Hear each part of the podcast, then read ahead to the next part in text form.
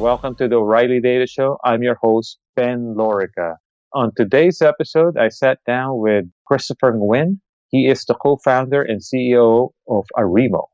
We talked about the early days of Apache Spark. Christopher's company was one of the first companies who adopted Apache Spark in production. And we spent a great deal of time talking about deep learning, in particular, not just the technology uh, behind deep learning, but also what are the current business applications of deep learning and AI. I hope you enjoyed the episode. So, Christopher, I think we should start by introducing you to our audience. What did you study in school? Well, um, how far back do you want to go? Well, just uh, I think undergrad. I know, I knew, I know you're uh, UC Berkeley undergrad and uh, Stanford grad school, right? Uh, that's right. Yeah, I did my undergrad at, at Berkeley in the EECS department, and um, I, I actually have always maintained a di- dichotomy. I uh, the major itself is in device physics, uh, but I've always been a hacker, so I've always been very partial to the software programming side of things. So uh, very strong in in uh, operating systems, algorithms, and so on. Uh, I was a, a lab assistant for multiple CS courses at Berkeley, and then at, at uh, when I did my PhD, it was on again also on device physics. That is building bipolar CMOS transistors. Um, but my emphasis was looking at the uh, simulation software, you know, Pisces and, and so on. Uh, so always been a, a, very strong software bent. So and, what uh, what kind of applications were you interested in at that time? Actually, you should ask me what I do on the side, which I think is sort of uh, turns out to be more uh, significant work in terms of impact. Uh, so I worked a lot on on um, Vietnamese uh, keyboard and character encoding, uh, and and that went into the first iterations of the first version of Unicode. And and so today, when you see Vietnamese, you know, on, on browsers and, and keyboards and so on, all of that, you know, a lot of that was was my my work back when I was doing my PhD at Stanford. So when you say on the side, literally on the side, this wasn't had nothing to do with your thesis. That's correct. So I, I guess going back, I'm just fascinated with kind of what you studied in school and applications. So are these are some of the topics you studied uh, things that are relevant the types of things you're interested in now? Yeah, I think um, well, maybe the reason, if you go back to why I chose to work at the device physics level, is that I started out, you know, at age 13 as a hacker. And when I chose a major, I said, you know, software depends on operating system. Operating system depend on firmware, firmware on hardware, all the way down. I said, I'm going to be working on Electron so that everybody has to depend on me. so rather than I have to depend on anyone. Uh, but that's you know I've always maintained a, a, a you know in that sense an interdisciplinary range of interests and the math that applies at one level uh, actually applies at, at multiple levels. For example, if you look at electron hole diffusion in semiconductor, uh, the, the processes that are described there applies equally well to work that I do much later in life in terms of statistical arbitrage trading, where you know you look at option pricing or long short baskets and so on. So the, it's it's really the underlying math that ties everything together. Interesting. When did you do finance? Um, I built a company and then eventually sold it, but we did statistical arbitrage. That was my time in Asia. Uh, you may not, you may remember that or know me personally. You know that I was a professor uh, at the Hong Kong University of Science and Technology. A founding faculty member, right? Uh, that's right. At the beginning, very beginning of, of that in the early 90s. So definitely your mindset going into grad school was uh, faculty. That's right. Yep. I I thought for sure, you know, despite now looking back, my entrepreneurial bent, I, because of all of my role models up to that point have been my teachers, and so I, I was sure I was going to be an, an academic, and so I did become one. Ah, I didn't realize we had this in common. I my uh, exit strategy for academia was finance as well, but I just worked for a hedge fund. I didn't start my own company. Oh, I see. Cool. yeah. So then, uh, at some point, you were at Google, and so tell our listeners what you did at Google. Yeah, so Google was after I returned from Asia, having been out there first as a professor and then two-time uh, entrepreneur and sold and having sold both of the companies. And so when it was time to move back to the U.S., uh, I came back and considered a number of things, and Google came calling and became a perfect environment, a great company in which to reintegrate myself in the valley.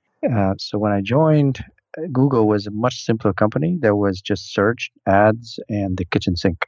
And the kitchen sink was applications that was emerging. We, we call, at one point we call them stateful versus stateless, where search was considered stateless and stateful was Gmail. And then that was put together with calendar, and you know we had internal code names for those things. But what it, it is what eventually became Google Apps. And so I was the engineering exec that that, that ran team a team called SRE, uh, site reliable engineering that has both the software engineering and the system administration aspect of, of running a site like Google and, and you know, running that aspect for uh, for Google Apps. So your current company, Arimo, uh, was that immediately after Google? And if it was, was your interest in big data uh, inspired by your stint at Google?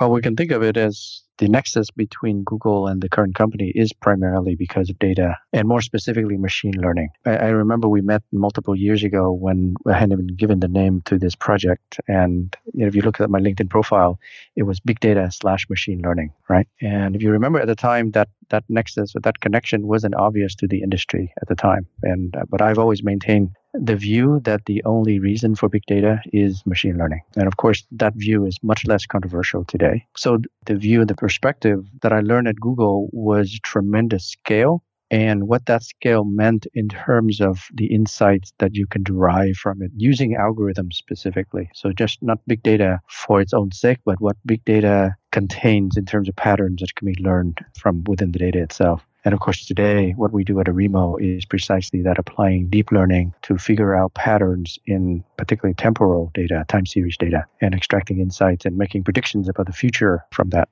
And uh, nowadays, of course, everyone has heard of Apache Spark. And I guess uh, many others have also heard of uh, the UC Berkeley AMP Lab, where Apache Spark came from. But mm-hmm. Uh, not many people know that uh, your company was actually one of the first uh, companies to actually bet on the what they call the badass stack, the Berkeley Data Analytics stack, which right. which Spark is part of. But I guess in hindsight, even I would have to admit, you know, our early enthusiasm for Spark, we were way ahead of uh, the maturity level. that's right. That's right.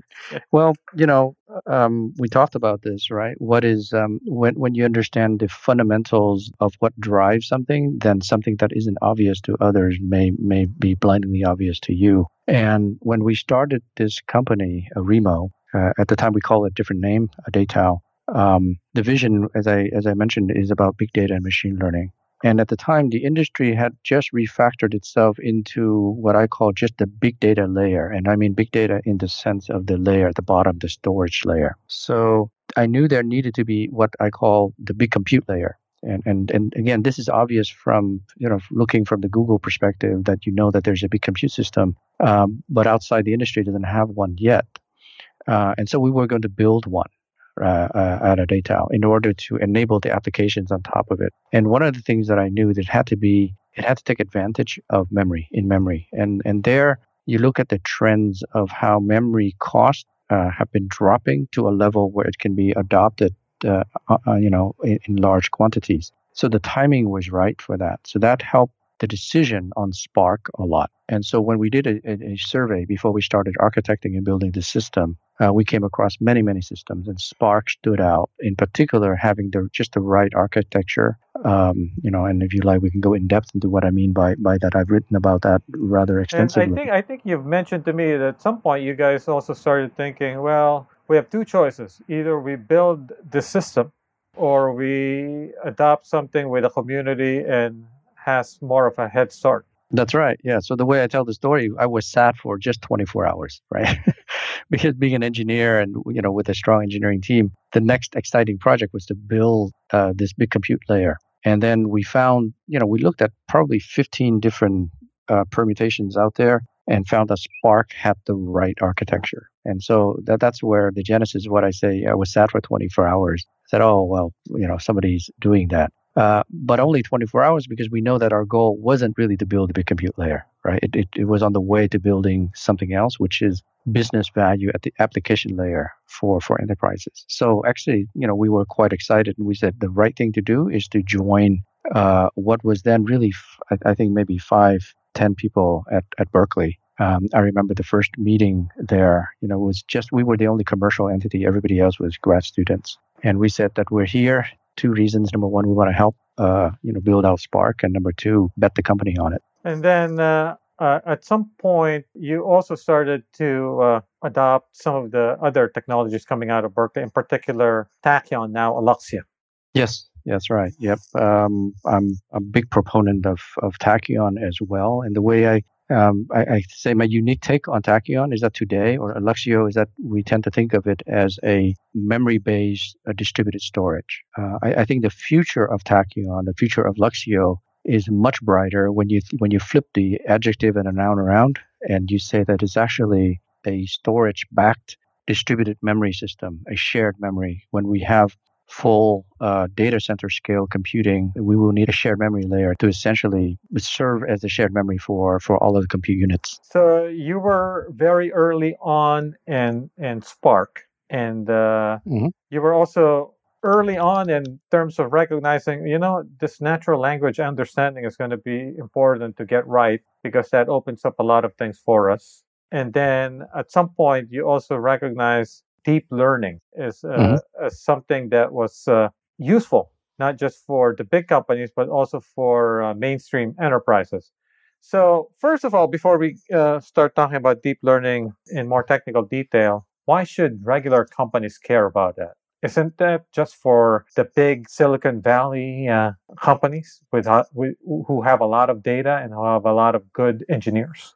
Yeah, this is um, it's a good question, and a question that's also reminiscent of you know why should companies care about big data or Hadoop and so on. And notwithstanding a lot of the hype surrounding it already, I think the thing, and and I'm going to speak in what seems to be very broad, you know, dramatic strokes, but I'm my, my, history with deep learning actually goes back to certainly machine learning, a part of my academic background. But the exposure to uh, Geoff Hinton back in 2007 when he came to Google and gave his first talk about his work on, on deep learning, it is really for the first time that we see that there is something that pretty much already works or would work only for lack of scale.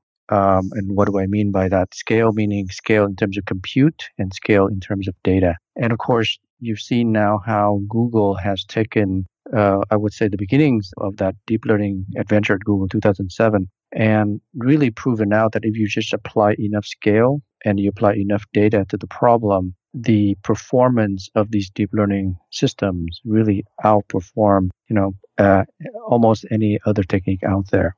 And so I think of it as sort of a universal learning system that we are just at the very beginnings of, right? And it's already making impact. Uh, at our company, we're already applying it to a lot of business use cases. So why should companies care about this? I would say, you know, in the spirit of some, you know, that saying that the future has already arrived, it's just unevenly distributed. Uh, companies should care about it because it will increasingly become the critical uh, competitive weapon you know it is it is a machine learning technique um, in the, on the one hand, but it's also going to be uh, encompassing all of of society. Uh, you know, you hear a lot about AI advancements and so on, and so I think it behooves companies to, at the very least, beginning begin to pay attention to it, and in in the case of our customers, begin to apply it and have it as part of their DNA going forward. Because you know, unlike many things that you know, you, you, there's a hundred things to bet on. There are a few things that you know very clearly, you know, given the right mechanics and the right perspective, you know that it is going to be the way of the future. And I can tell you deep learning is, is definitely part of it. So if uh, that, that's my belief. And so and, I guess, uh, so to the extent that if I'm a company and I'm, I'm ready to embrace machine learning, yeah. I should definitely examine deep learning. Absolutely. This is not just a technique applicable to the things I read about, which would be computer vision, machine translation, speech, that, those kinds of things, right? Right. Yeah. I think the things that we read about tend to, you know, it's just that there's a self selection uh, uh, in, in force, which is uh, the things that get published a lot tend to come from large companies like the Googles of the world and the Facebooks of the world, and they tend to have their problem classes, and you know they have the scale to provide their own solutions and also write about them. But there are lots and lots of other classes of problems that apply to uh, you know, smaller scale companies. Uh, they're still very large, uh, but they may be different in that, for example, not every company uh, has a image recognition uh, problem, you know, at, of, of scale. but I'll, I'll, bet every company has transactional data, right? Time series, a transaction log. And there's a lot of insight. There's a lot of patterns hidden in that transaction log, the time series data that people have that they can learn from, right? And intuitively, you already know the patterns are in there. It's just that either you have some basic tools to discern the patterns or you don't have tools at all. Deep learning is a way to extract insight from that and make predictions about, you know, the next likely behavior or the probability of purchase or future cash flows from, you know, from transaction data. So let's take actually the time series example, right? So so if I have that type of data, chances are I might have a statistician or a electrical engineer on staff, so they can use time series techniques or signal processing, and I can I can uh, start unlocking some of the value out of that data. But uh, deep mm-hmm. learning, I have no one, right? So so what do I do? How do I yeah. get started? That that's a very good uh, sort of um, juxtapositions of of technologies let, us say there's let, us divide the world into sort of before deep learning on time series and, and, and after deep learning on time series. Techniques, of course, exist for processing time series. The, uh, if I put it in simple terms, I would say it's too hard. I mean, it's it's possible, uh, but it costs too much or it's too hard using these traditional techniques, and it yields the value that hasn't been sort of you know worth the investment. Deep learning flips that around and it becomes, you get much larger value for less effort. And so I, if I can put it in those simple but then, terms. Uh, but then, uh, Christopher, uh, the, the previous techniques, as I point out, though, uh, you, I might have staff that can do mm-hmm. the previous techniques. I don't have staff uh, that can do deep learnings. Yeah, well, well, that's where technology comes in. So let me let me try to explain why I see deep learning applied to time series being fundamentally different as the technology. So, so there's a lot of discussions out there about, you know, a lot of uh, publications out there about how deep learning is doing 10%, you know, 5% better than, than previous techniques and so on. The area where it is significantly better is in time series modeling, right? Uh, so the staff that you mentioned that have a lot of experience in techniques like ARIMA and signal processing and so on. And the reason you need a lot of those staff is because those techniques require them. And and don't get me wrong, they're still very very valuable. What happens with with uh, deep learning, particularly recurrent networks, right? Like I'm sure you know about LSTM, yep, yep, long short-term memories. So so these are new, relatively newly applied techniques that suddenly can model time series in what I would call a much more natural way uh, you don't have to specify arbitrary windows. You don't have to say, look for five and a half day patterns or six day patterns. With these recurrent networks, you're able to sort of feed all of the time series into the network and it'll figure out where the patterns are. So it actually does, relatively speaking, reduce the need for the staff that were needed for the other techniques. Does that make sense? Yeah, yeah, yeah, yeah. On the other hand, so let me push back on that, on that a little bit. On uh, on the other hand, you need some familiarity with uh, laying out these architectures, right? So I think yes. So the, yep. so the way I've been thinking about it actually is maybe the right uh, way to think about these things is not deep learning per se, but still pipelines. So deep learning mm-hmm. is a pipeline. So as a so being a pipeline, it's comprised of primitives and so you need to know how to compose these primitives. So you may need to apprentice with someone who knows how to do that. Uh, and if you if if you buy software that comes with these kind of sample pipelines, it may or may not work with your data. So you may need to tweak it. So there's it definitely automates some of the things that were hard to do before, but it doesn't come without any learning curve. uh, well, well, th- thank you for. I don't know whether you intentionally left the discussion, but that's precisely what we do at Arimo is to bridge that gap. So we have, you know, let's say at the bottom layer of this deep learning stack are engines like TensorFlow, like Paddle, and like like um, various deep learning uh, training engines that that you would have in open source and, and otherwise. But there's still a gap between that and the business problem, right? And you're absolutely right that somebody has to architect the right networks uh, and they have to process the information or the data coming in a certain way to feed into these networks. And by the way, these networks are going to be optimized for certain problems and not others. And so com- that's where companies like Arimo come in to provide the software to reduce the need for, and I say reduce, not eliminate, but reduce the need for very advanced uh, deep learning experts, right? And so we have what's what in, in the case of Arimo we call blue, what we call blueprints. And these blueprints are pre-constructed networks for certain kinds of problems. So we have a blueprint for sales forecast. We have a blueprint for predicting the next uh, artist to come out of YouTube. Yeah, and we, I think the way you described it to me in the past too is uh, you actually don't even talk about it as deep learning. That's right, exactly. We talk about it at the business le- uh, level. So you have a, a problem that you want to solve. I'll give you an example of a case where um, an investment firm has whole portfolios of mortgages. And for them, it is simply a problem of being able to forecast, you know, more and more accurately the cash flows that come from there, subject to things like defaults and subject to things like prepays right? So for them, that, that's just, I don't, they say, I don't really care how you solve it.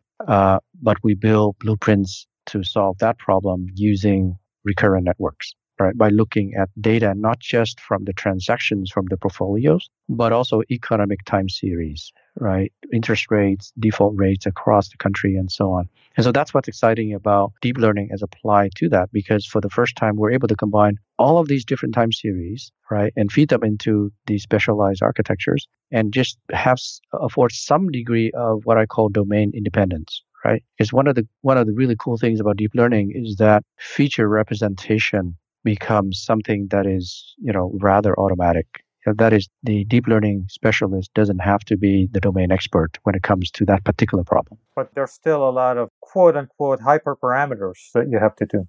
Mm-hmm. Yeah, and and the hyperparameters, the way you know, uh, you know, some of the proprietary stuff that we do is that we package them in business terms as opposed to you know, and instead of the number of time steps, it is the number of months, you know, um, and and and so on. So uh, you hinted earlier that you know for uh, businesses who are looking to uh, kind of take that first step into deep learning, well, maybe these transactional uh, logs and time series is one area that they can try it out. And you said that actually it's not as well known, but this is one area where deep learning really excels. Can you uh, give us kind of a, a general idea of how well it excels relative to other options? Um, okay, I'll, I'll, give you one benchmark. And and by the way, you know, I'm, I'm more excited about that than calling just one area. I think it is the biggest area to to attack first, and that's why we focus the company on it. As contrasted to, for example, trying to do image recognition and try to do it better than other techniques. Maybe I can recall one one use case where I can describe generically where we're trying to to identify emerging artists, right? That is singers and so on that are becoming popular. And to do that in what we call a behavioral manner, meaning looking at what people are doing with those songs, the listening, the, the, playing, the influencers, and so on. And you, you can intuitively go through the process and say, well, I can I can do some feature engineering. I can define some momentum variables. I can define, you know, top 10 and top 20 last week, this week, and so on. And then you can come out with a system that says, I'm going to shortlist this. So um, some of the performances that have that is the the the uh, the, the sort of state of the art uh, performance out of that is that uh, we're talking about, and I'm going to give you a generic metric that I can't define that metric in detail because of some proprietary stuff. Is that they were achieving sort of 10% uh, numbers, right? And when we apply deep learning to this, taking into account sort of the same set of data, uh, but having the ability to as I alluded to earlier, you don't have to care about what time windows you're looking at. You're looking at the whole time series. Then we can bring that up to a performance level of 50%. So it's like in that particular metric is a is a 5x difference immediately. So I guess the way I, you described it, so you're looking for basically trending topics, top end kind of. Uh, uh, top end of the future, not you know, not not top end of today, because that's too. Oh, late, I see. Right? I see. Interesting. So, what scale do you normally encounter as far as deep learning? Is it something that fits into one machine or is it distributed? Ah, great question. Of course, we love distributed problems because we have strength there. We were the first to do distributed deep learning on Spark, and then also the first to to implement distributed TensorFlow. Having said that, it turns out uh, for a majority of the problems that we work on, I would say about uh, you know on the order of 70, 80 percent, we fit the problem sizes quite comfortably on on what I call the supercomputer platform, right? Which is sort of a, a single machine with a, a bunch of uh, NVIDIA's GPU, right? And and training times on the order of hours and days. Um, uh, but that that's the kind of thing that that that that's the difference between the kinds of thing we work on for enterprises versus what the Googles and the Facebook you know of the world would work on, which is probably a thousand times that scale. So the, I guess the point here is that there are very valuable business impact that you can make without having to go to Google scale. So as I look at kind of the deep learning landscape for technology tools, right? So there's a few buckets. One, you have got the open source tools, TensorFlow, Torch, Paddle, Paddle, a bunch of things. I think most recently, actually, uh, I've been interested in this tool out of Japan called Chainer. And then there's the distributed tools, mostly around the Spark ecosystem, I think is where you hear about that. There's commercial companies like your company, Arimo, but your focus is on business solutions rather than uh, general purpose algorithms. And then finally, there's the cloud. And actually, actually I think I, my my suspicion is uh, this might be one of the situations where the cloud actually makes a lot of sense, right? Because uh, the companies behind them have the expertise to really make this uh, real for companies, mm-hmm. Uh, yep. particularly Google and Microsoft but and, and in many ways that kind of you can start thinking again in terms of pipelines for deep learning is one primitive that you call upon what do you think about the cloud for deep learning um, okay um, when you say cloud and, and, as you know it, it's a it's a very complex word right? well i, I mean uh, by, by, this i mean just kind of the public cloud services that now already now offer some form of deep learning apis yeah, I think if we, you know, one way to look at it is to look at, say, the evolution of the automobile industry, right? Uh, people don't realize that we weren't all drivers. Um, you know, when when it first came out, there was very specialized. You know, that's a job for for people who used to run horse and buggy, right? And so I, I, think of and you know and, and then it gets democratized and then people become drivers of cars and the people who drive cars don't really have to know about what the engines are doing right? Don't have to be automotive engineers. I see the same thing happening for machine learning big data and deep learning in particular. The transition may be much more rapid right?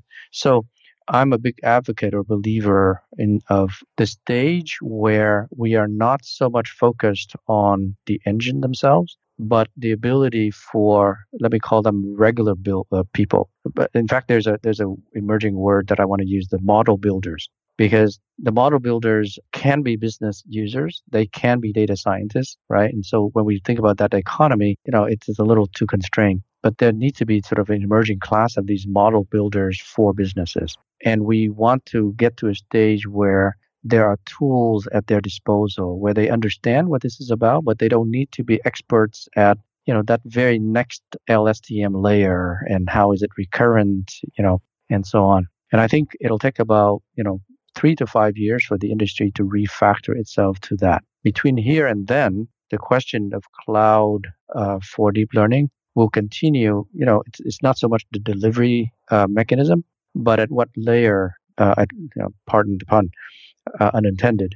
Uh, at, at what at what level people engage with deep learning as technology, and we find that uh, you know business people you you started the discussion you know by asking that should not have to worry about the fact that they need to build a very large team of data scientists who are experts in deep learning. But how how do these things deliver business value for me? And in that sense I do see a movement toward that encapsulation where people say, I would love for there to be a, a, secure place for me to feed data in and I get predictions coming out, right? So in that sense, it's perfect for the cloud model.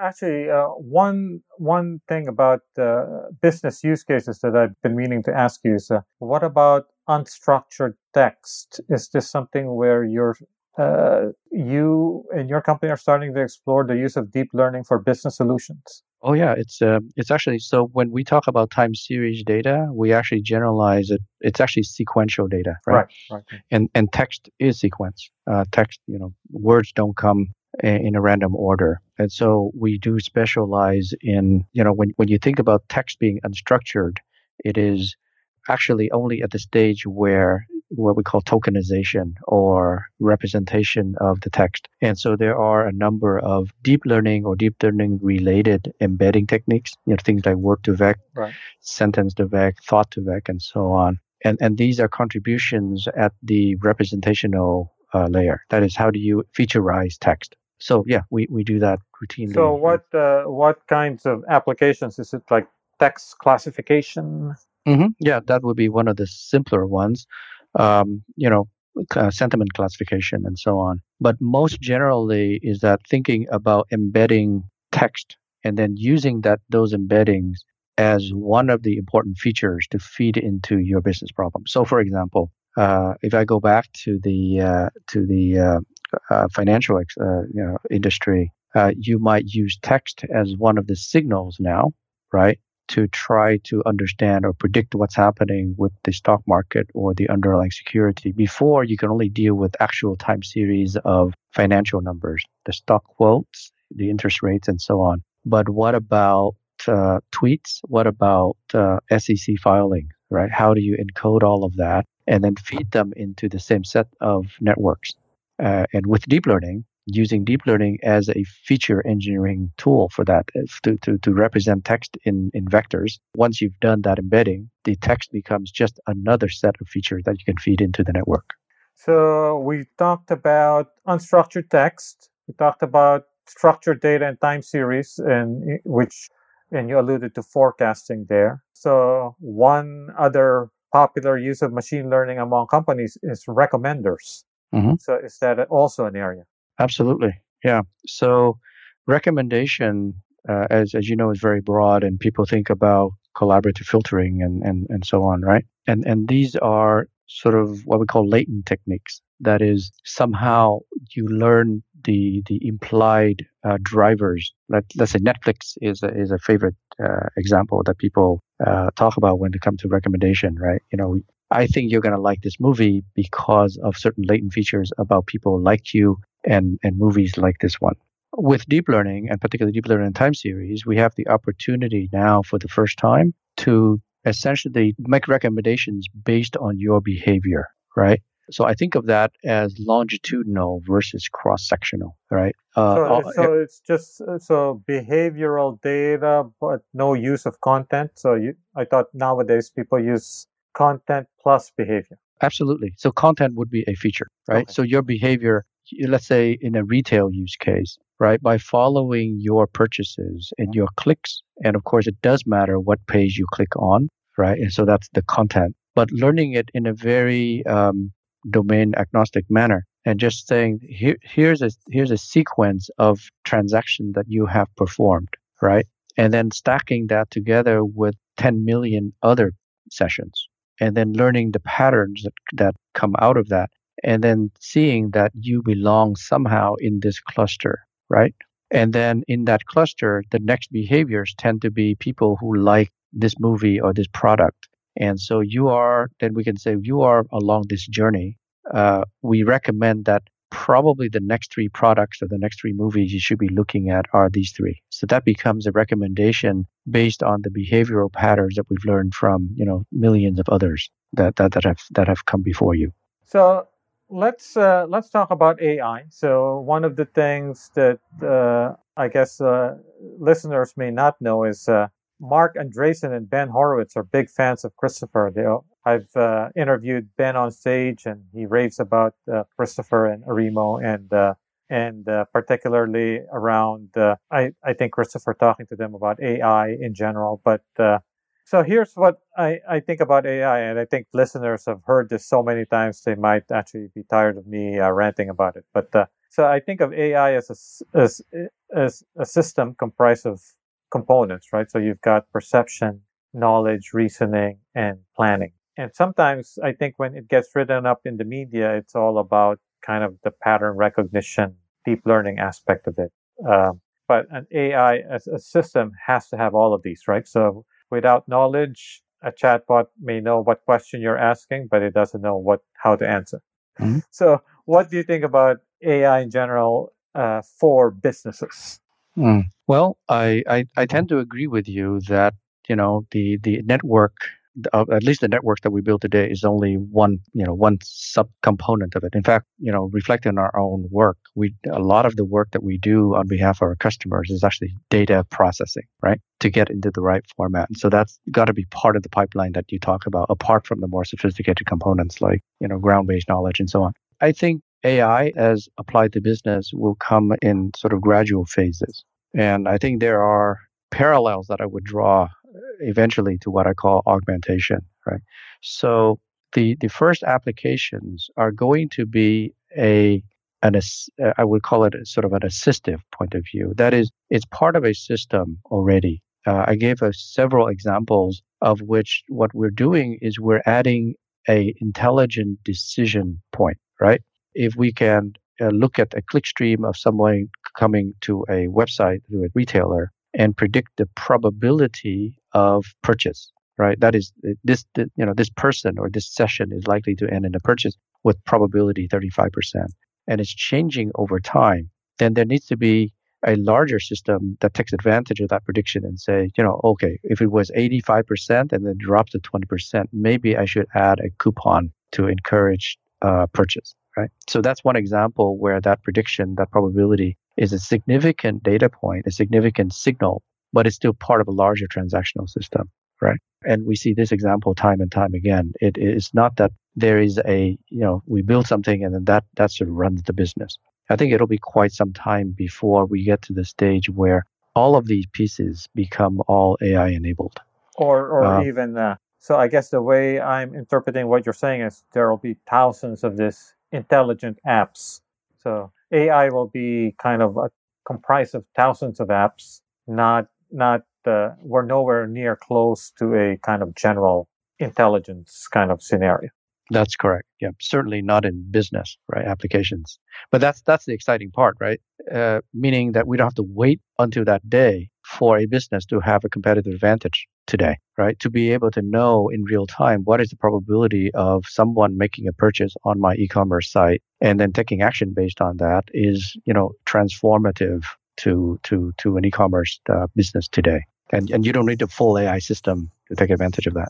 By the way, the other thing that I've been thinking about, so okay, so you take uh, the machine learning pipeline, and the machine learning component might be deep learning, but just take that pipeline. If you want to productionalize it, that's one thing, right? So you're doing a recommender, you want to deploy it in production, see if it's working properly. You may have to tweak it or replace it if it doesn't. But now you're talking about a if you're talking about a AI system, which has all these components I described and it's deployed in kind of in a mission critical scenario, I don't know, like self-driving cars. Now you, the QA and kind of the, uh, the level of software engineering, you have to take it up a notch. yeah. you know, the quality control has to be much better, right? So. Yeah, uh, but you know, we we've that's that's the kind of engineering problems that people have solved before, right? So I, I think that can be done. I, uh, you know, you speak about self-driving cars. Of course, I, uh, you know, they're, they're different size of that, uh, but I think at least in Silicon Valley, the conventional wisdom is that self-driving cars are going to be much safer, you know, for society than, right. uh, you know, than than human driving cars. So on on the whole, the society needs to move there, uh, and we can have all this soul searching about ethical decisions about what should a car do you know save the driver or save the the the uh, you know the, the, the pedestrians. Uh, but on the whole, we know where we'll end up, right? And so these are. Uh, I, I, don't. I don't mean to trivialize everything, but you know, there's a lot of uh, engineering-related problems that we, we need to solve, or certain ethics-related problems we need to solve at the interface between how a machine makes decisions versus how a human makes decisions, and so on. Uh, these are very interesting topics that need to be to be resolved but the general trend is is inexorable. By the way, uh, the fascinating thing about this is it's all interrelated, right? So you talked about augmentation. I talked mm-hmm. about uh, these AI systems and the need for to develop them at high quality. But they're all interrelated because uh, Peter Norvig, who's the honorary chair of our upcoming, or I guess by the time we air this, our just concluded the AI conference, he's now talking about you know AI systems that will help developers produ- mm-hmm. produce high quality code, make them more productive. Yep, exactly. Yeah, yeah. I, I, th- I think in general, the some of the topics that I don't see discussed as much, uh, but I, I am I'm willing to bet will be is precisely at the interface of human and machine relationship, right? Not just using, you know, uh, n- not just some of the things that I described that as you know helping me with decisions and so on, but I mean actual relationship, and that's the emergence of things like chatbot, right, emotive AI, and so on. And I think these are fascinating problems that need to be worked on for us.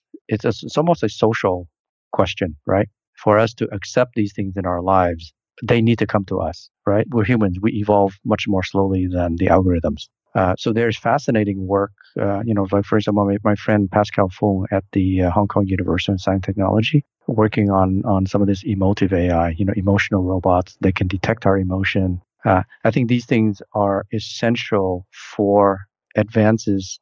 You know, in AI to be integrated in our lives, and I think uh, it's going to be happening over the next next ten years. And so I'm I'm really watching for that and and if I, you know along those lines, uh, you know my fascination with uh, with uh, intelligence augmentation that is IA as opposed to just AI, right? So uh, actually, to our listeners out there, uh, O'Reilly now has a artificial intelligence conference. Uh, by the time this airs, we would have just had the first one, but we will have AI conferences in 2017, and I'm proud to say that Christopher is in our advisory board and has helped our thinking in terms of how to uh, uh, unpack this interesting world of AI. Uh, so let me close with uh, a couple of quick topics. Uh, one is hardware. Now that I mm-hmm. know that you have some hardware background, right? So yeah. there's all sorts of uh, things that play into the topics we talked about that are hardware related, right? So I'll throw out a few GPUs, ASICs, and FPGAs in particular, Microsoft is quite interested in FPGA. So maybe you can you can give our audience a quick uh, tour of what they should pay attention to uh, in hardware. Yeah, so there's you know AI or deep learning in particular is is fueling a really a renaissance in the in the uh, hardware arms race, and hardware suddenly matters again, right? You know the emerge re-emergence of the XPU. It's no longer just CPU, but also GPU and and TPU, tensor processing right. units. Um, one way to think about the hardware aspect is that there's a semi continuous trade off between general purpose computing, that is the CPU, right? That can be reprogrammed or programmed in real time to do whatever you, com- computation you want, versus the amount of energy needed to perform a specific uh, AI task or deep learning task, right? So in that sense, you can think of software written to run on CPU to simulate neurons uh, in in these uh, deep networks uh, is at the very highest level of what I call simulation. And then you realize that actually the CPU waste a lot of energy tracking a lot of other stuff that aren't really relevant or that aren't it's too general and it's not specific enough to my particular deep learning task. And so GPU is sort of the next layer going down and say, okay, I know the computation capabilities are more, uh, you know, more restricted, but that's all I need. And so it turns out that you know you you can do that. You can uh, uh, be much more efficient in terms of energy expended. FPGA, field programmable gate arrays, is sort of one more step in that direction where you can do some limited re- reprogramming of uh, of the gates of the of the uh, let's let's call them the transistors on this, these these chip. And then ultimately, once you're sure that you have an algorithm that you're not going to change much, but you want it sort of an ultimate efficiency, then you go all the way to chip ASICs, right? So there's this sort of continuum between CPU, GPU, FPGA, and ASICs. And I think ultimately, remember, all these things are still based on the transistor as the basic computing unit. I think over the next decade or two, we will move to what I call neuromorphic computing, where the basic unit of compute is no longer a transistor that has zero or one, uh, but more like a neuron. And, and, you know, we have ideas about how neurons are likely to work, certainly in the artificial neurons that we use, you know, a bunch of inputs coming in and they sum up. And if they exceed a th- certain threshold, they fire. If not, then, then, then they don't. Uh, and they are essentially fault tolerant in the sense that the exact analog value doesn't matter as much as you know as in other words we don't need very high resolution so we can trade off a lot of the resolution for energy efficiency So at the hardware layer, I think it's really exciting times that that you know over the next couple of decades, there's going to be a lot of innovation there. I know companies like Intel is determined not to miss uh, you know this this opportunity the way uh, they kind of missed uh, the mobile uh, transformation. By the way, uh, as I, as I was listening to you talk, I, I just got reminded that actually uh, this all ties back to even Spark in many ways because in in Spark the philosophy, as I understand it, is if it runs well, if your data fits in one machine, great, run it on one machine using TensorFlow or whatever whatever tool mm-hmm. you have. If it doesn't run in one machine, distribute it across a cluster and use Spark to run your software across a cluster. So That's I think. I think in many ways, kind of this pipeline then of as you alluded to data processing, you're using Spark, and then at some point you decide, okay, my data is too big. I distribute it across a cluster. I'll use Spark to to to, to coordinate the computation across it. That, that's right. Yeah, one of the um, fundamental architecture that we use is we do Spark to we use Spark primarily to do the data ingest and transformation. It's really really good for that with a lot of abstractions available for that and we've added our own set of data science related abstraction. And then when we need to do deep learning, we do that either in a distributed manner or in a single machine manner in engines like TensorFlow, right? And then where Tachyon or Alluxio comes in is that we also use that layer as the data bus that um, because it turns out um, it's the the the transfer of data is actually it's back and forth, right? Right. People think of it as a as a single flow, but it's actually not like that. You may do some exploration, you may do some if, training, if and only, you send it back. Right? If only.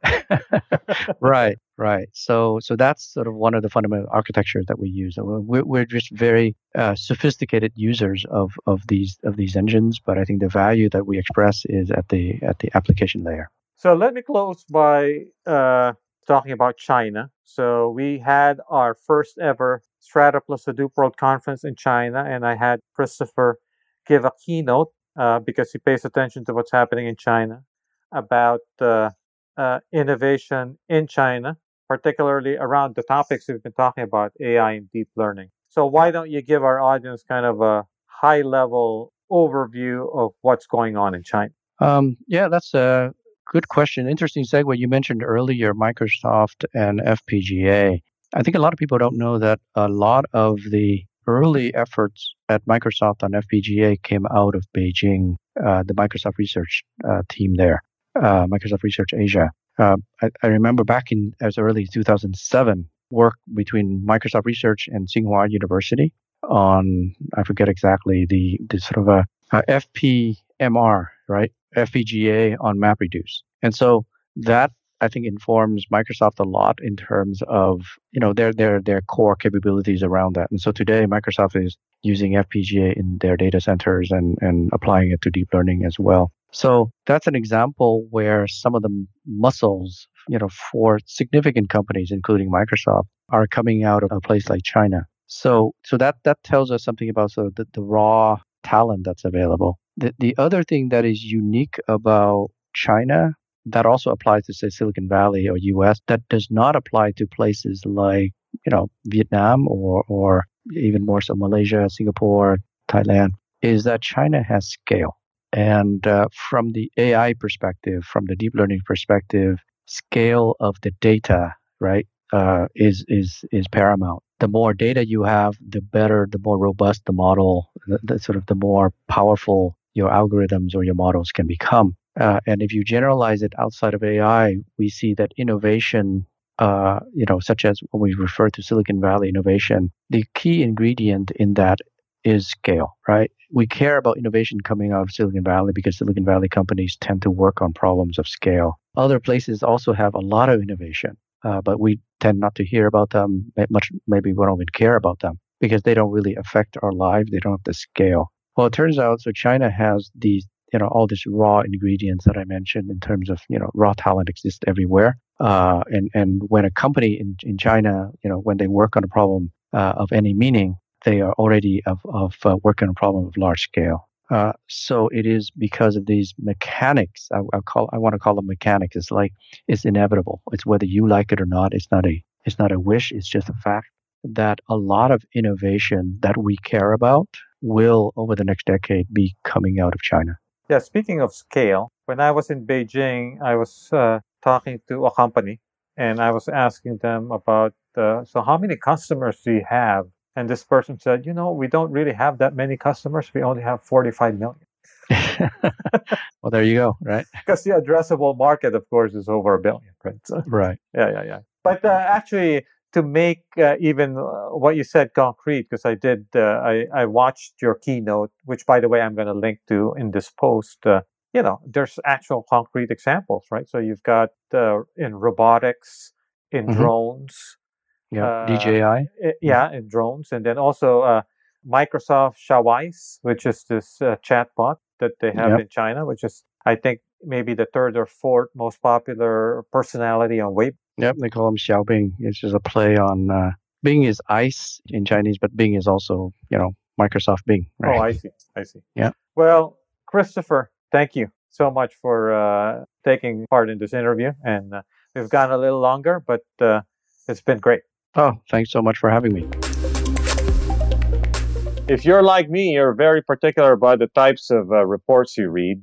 I'm glad to announce that we now have over 80 free reports on many topics in data science, big data, and AI, put together by our wonderful team of data editors. They cover trends, tools, and topics and applications.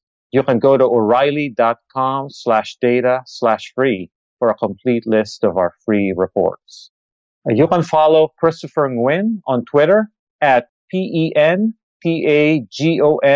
IAC. Thank you for joining us. If you like the show, you can subscribe through iTunes or Stitcher or TuneIn.com or SoundCloud and never miss an episode.